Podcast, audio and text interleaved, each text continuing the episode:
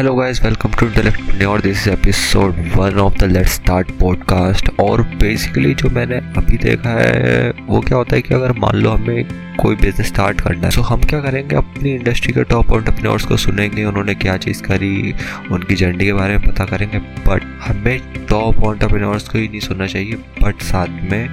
हमें जो उस इंडस्ट्री में फेल हुए हैं, उनको भी सुनना चाहिए। सो यानी कि फेलियर को भी हमें कंसिडर करना चाहिए, उनसे सीखना चाहिए और उसे अपने साथ होने से रोकना चाहिए। So failure is also important in our life as much as success